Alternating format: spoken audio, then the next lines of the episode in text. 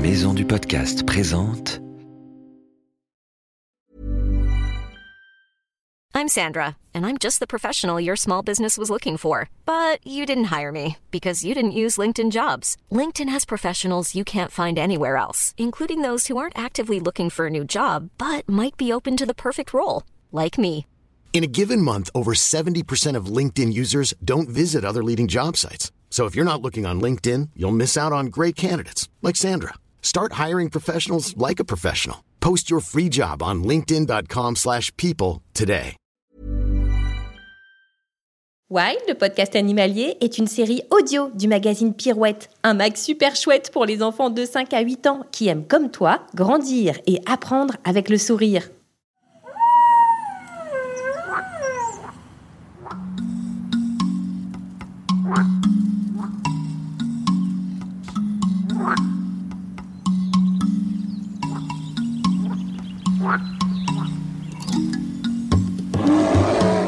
Salut nos petits aventuriers et bienvenue dans Wild, le podcast animalier.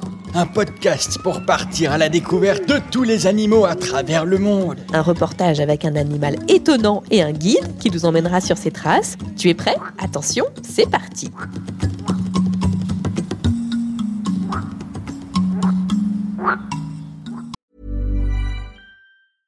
Life is full of awesome what-ifs, and some not so much, like unexpected medical costs. That's why United Healthcare provides Health Protector Guard fixed indemnity insurance plans to supplement your primary plan and help manage out-of-pocket costs. Learn more at uh1.com.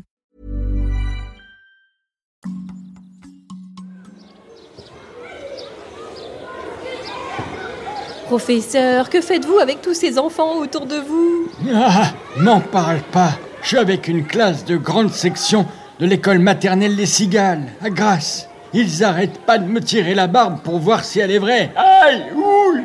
Je connais bien leur maîtresse, elle s'appelle Isabelle. Et je lui ai proposé d'emmener ses petits élèves voir les chevaux de Przewalski, ici, dans cette réserve. Les chevaux de quoi ? De Przewalski. Tu connais rien à rien ou quoi ? Ils portent le nom de l'homme qui les a découverts et qui les a sauvés. Sans eux, ces chevaux sauvages auraient certainement disparu de la surface de la Terre. Des chevaux sauvages ? Dis donc, c'est rare ça, non ? Oui, surtout qu'ils sont archi-vieux. Ils vivaient déjà à l'époque préhistorique, comme moi. Fantastique ! Elle est où la calèche ? Je monte avec vous dedans. Moi aussi, je veux découvrir ces chevaux de Przewalski. Przewalski, je te dis ! Regarde, la calèche arrive. Monte si tu veux. Mais moi, pas question que je monte avec ces garnements là-dedans. Cette calèche ne m'inspire pas confiance. Alors je prends votre place, professeur. Attendez-moi ici, je reviens. Parfait. Je suis enfin tranquille pour aller me faire une petite sieste sous cet arbre-là. Ici, là, comme ça. Ah, c'est bien.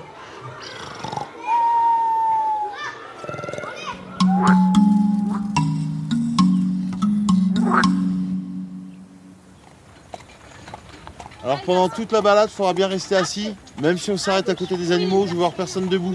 Alors on part avec 2 chevaux, au niveau de la race, ce sont des boulonnais, Espoir à gauche et Achille à droite. Donc Achille a 14 ans et Espoir a 11 ans. On va arriver dans le troupeau de cheval de Przewalski. C'est un troupeau et il y a 2 familles devant. Un mâle avec plusieurs femelles. Il y en a un qui en a 3 et l'autre a 4 femelles, avec des poulains qui ont 1 an et 2 ans, et des petits poulains qui ont 4 semaines et 3 semaines. Et ils sont couchés là, on dirait des cailloux. Donc les 2 mâles dominants, c'est ceux qui sont plus foncés là. Et on voit qu'ils ont des marques partout sur eux, c'est des morsures. Ils se battent avec les autres mâles, des mâles solitaires. Et là, d'ici 1 mois et demi, 2 mois, on va avoir des gros combats parce que c'est la période de reproduction. Donc ils vont vouloir prendre la dominance. Donc c'est le dernier cheval sauvage qui n'a jamais été domestiqué par l'homme. Donc on voit qu'il n'a jamais été domestiqué à sa ligne du dos qui est tout plat. Alors que les chevaux de trail et les chevaux de selle ont le dos creux. Après ils ont une crinière très courte. Donc ça, c'est pour éviter que les prédateurs s'accrochent à leur crinière. Qui les prédateurs des chevaux de Przewalski ? Les hommes, et après surtout les ours et les loups. Et on peut voir aussi que sur les pattes avant, ils ont des zébrures. Ils sont un peu loin, on les distingue un petit peu quand même. Après, il y a quand même beaucoup de similitudes avec le zèbre au niveau de la morphologie. Finalement, il ressemble plus à un zèbre qu'à un cheval. C'est entre le cheval et le poney, en fait, on va dire. Oui, parce qu'il y a la taille beaucoup plus petite qu'un cheval. 1m40, 1m45 au garrot. On a parlé de sa crinière, on a parlé de ses jambes. On dit papates, on dit jambes. Sa queue aussi, elle est spéciale, non ? Elle est moins fournie, on va dire. Mais Et les oreilles, elles sont plus grandes ? Plus petites que les chevaux, oui. Après, c'est variable en fonction des individus. Hein. Là, on a une femelle qui a des grandes oreilles. Ils sont toujours tous cette même couleur ? Oui, très clair pour les femelles et plus foncé pour les mâles. Donc là, sur la femelle qui est là, on voit bien les zébrures, hein, sur les pattes avant. Et il y a les petits poulains qui se sont levés. Donc les poulains sont capables de galoper dès le premier jour. Comme ça, s'il y a une attaque de prédateurs, ils sont capables de suivre le troupeau. Alors vous aviez des questions, les enfants ? Pourquoi on dit cheval de Przewalski ? Parce que monsieur Przewalski, c'est lui qui a sauvé le cheval et il porte son nom maintenant. Et vous posez la deuxième question ? Que le cheval de Przewalski existait déjà au temps de la préhistoire. Oui, comme les bisons.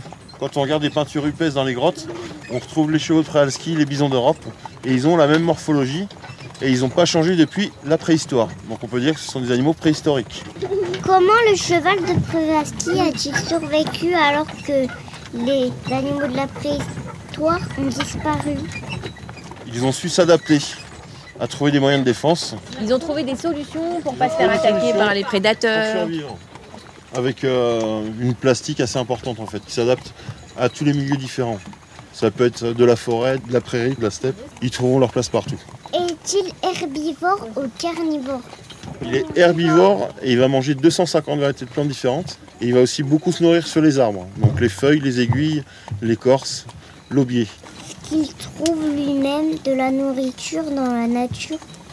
Ou y a-t-il besoin de l'homme pour le nourrir ? Il se débrouille tout seul. Même s'il y a 1 mètre de neige, ils vont survivre. Ils vont creuser la neige pour trouver un peu d'herbe, le peu qu'ils trouveront, et autrement, ils vont se servir aussi sur les arbres.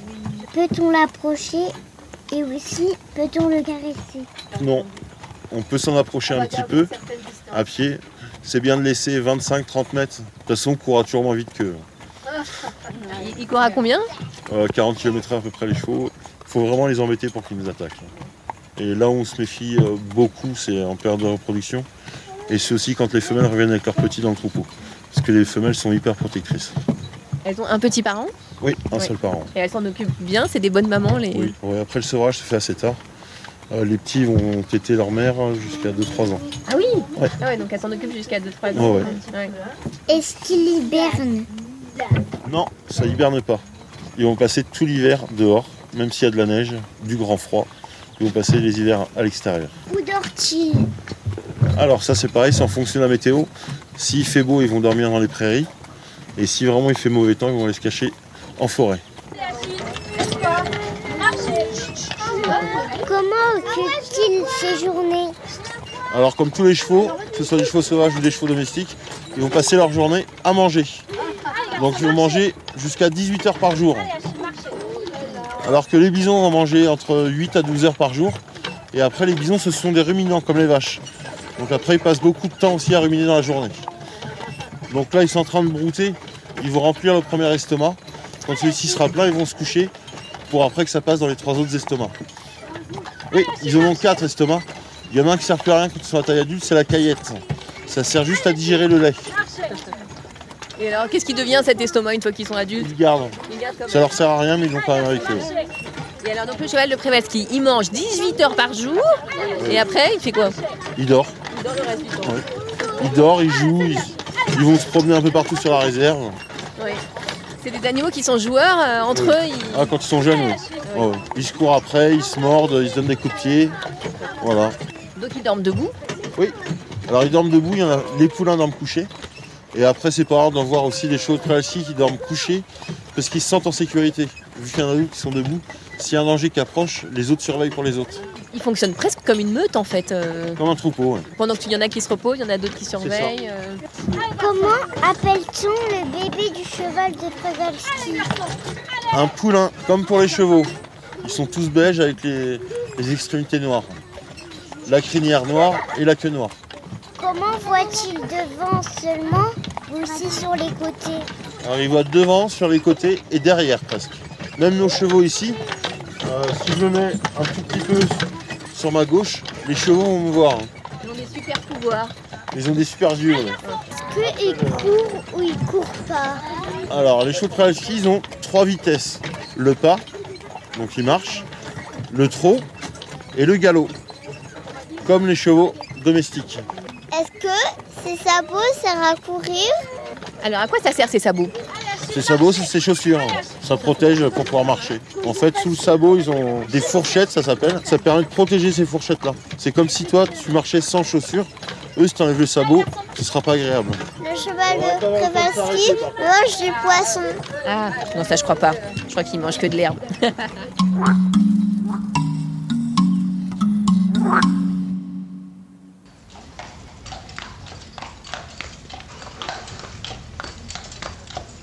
Fantastique cette balade, Elie. Merci pour tout. Je vais descendre ici. J'aperçois le professeur sous un arbre.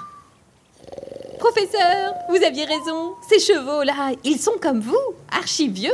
Ah, quoi ? Ah, oui, mes copains de Przewalski. Ils sont comme moi, très sensibles aussi.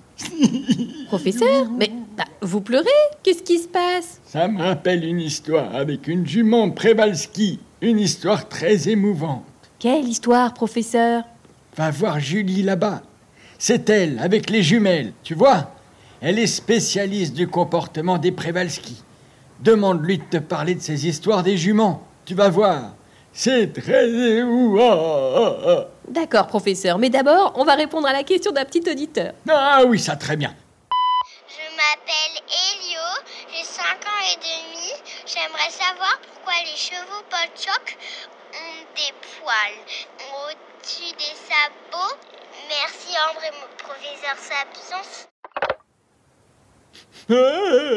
Ça m'a remonté le moral. Ah, les chevaux Polchok. Merci mon petit Elio pour ta super question. Eux aussi ce sont des chevaux sauvages et des chevaux préhistoriques. Leurs ancêtres vivaient il y a 1 million d'années. Ah oui, quand même. Ils sont particulièrement résistants au froid car ils vivaient dans les montagnes. C'est pour ça qu'ils ont des poils au-dessus de leurs sabots ? Ces poils, comme tu dis, s'appellent des fanons. Les chevaux en ont plus ou moins selon les races. Mais ils sont très utiles. C'est grâce à eux que l'eau coule le long de leurs sabots pour aller jusqu'au sol. Et ça forme une espèce de gouttière, si tu veux. La nature est fantastique. Ça leur permet de protéger leurs sabots des sortes de gerçures ou des crevasses. Passionnant, professeur. Vous savez vraiment tout sur tout. Oui, je sais. Ça recommence, professeur. Vous pleurez. Oui, et qu'est-ce que tu veux ? Je suis aussi sensible que les Przewalski. C'est cette histoire-là, avec la jument, ça me rend triste. Je me demande bien ce qui vous rend aussi triste. Bon, je vais voir Julie pour qu'elle me raconte. Tu vas voir, c'est très émouvant. Toi aussi, tu veux savoir de quoi parle le professeur Sapiens ? Tu découvriras la suite dans le prochain épisode de Wild, le cheval de Przewalski, un vrai cheval préhistorique, épisode 2. Oui. Wild, le podcast animalier, sort tous les mercredis et c'est gratuit. Abonne-toi pour ne rater aucun épisode. Si tu veux participer, envoie-nous tes questions avec des vocaux sur les réseaux sociaux. Wild Podcast Animalier est sur Facebook et sur Instagram. Pirouette est un magazine du groupe Unique Heritage Media. Retrouve-le chez ton marchand de journaux préféré ou abonne-toi sur www.fleuruspresse.com. This Mother's Day, treat mom to healthy, glowing skin with Osea's limited edition skincare sets. Osea has been making clean, seaweed-infused products for nearly 30 years. Their advanced eye care duo brightens and firms skin around your eyes, while the Golden Glow Body Trio nourishes and smooths skin all over. Go to OSEAMalibu.com and use code MOM for 10% off your first order site-wide.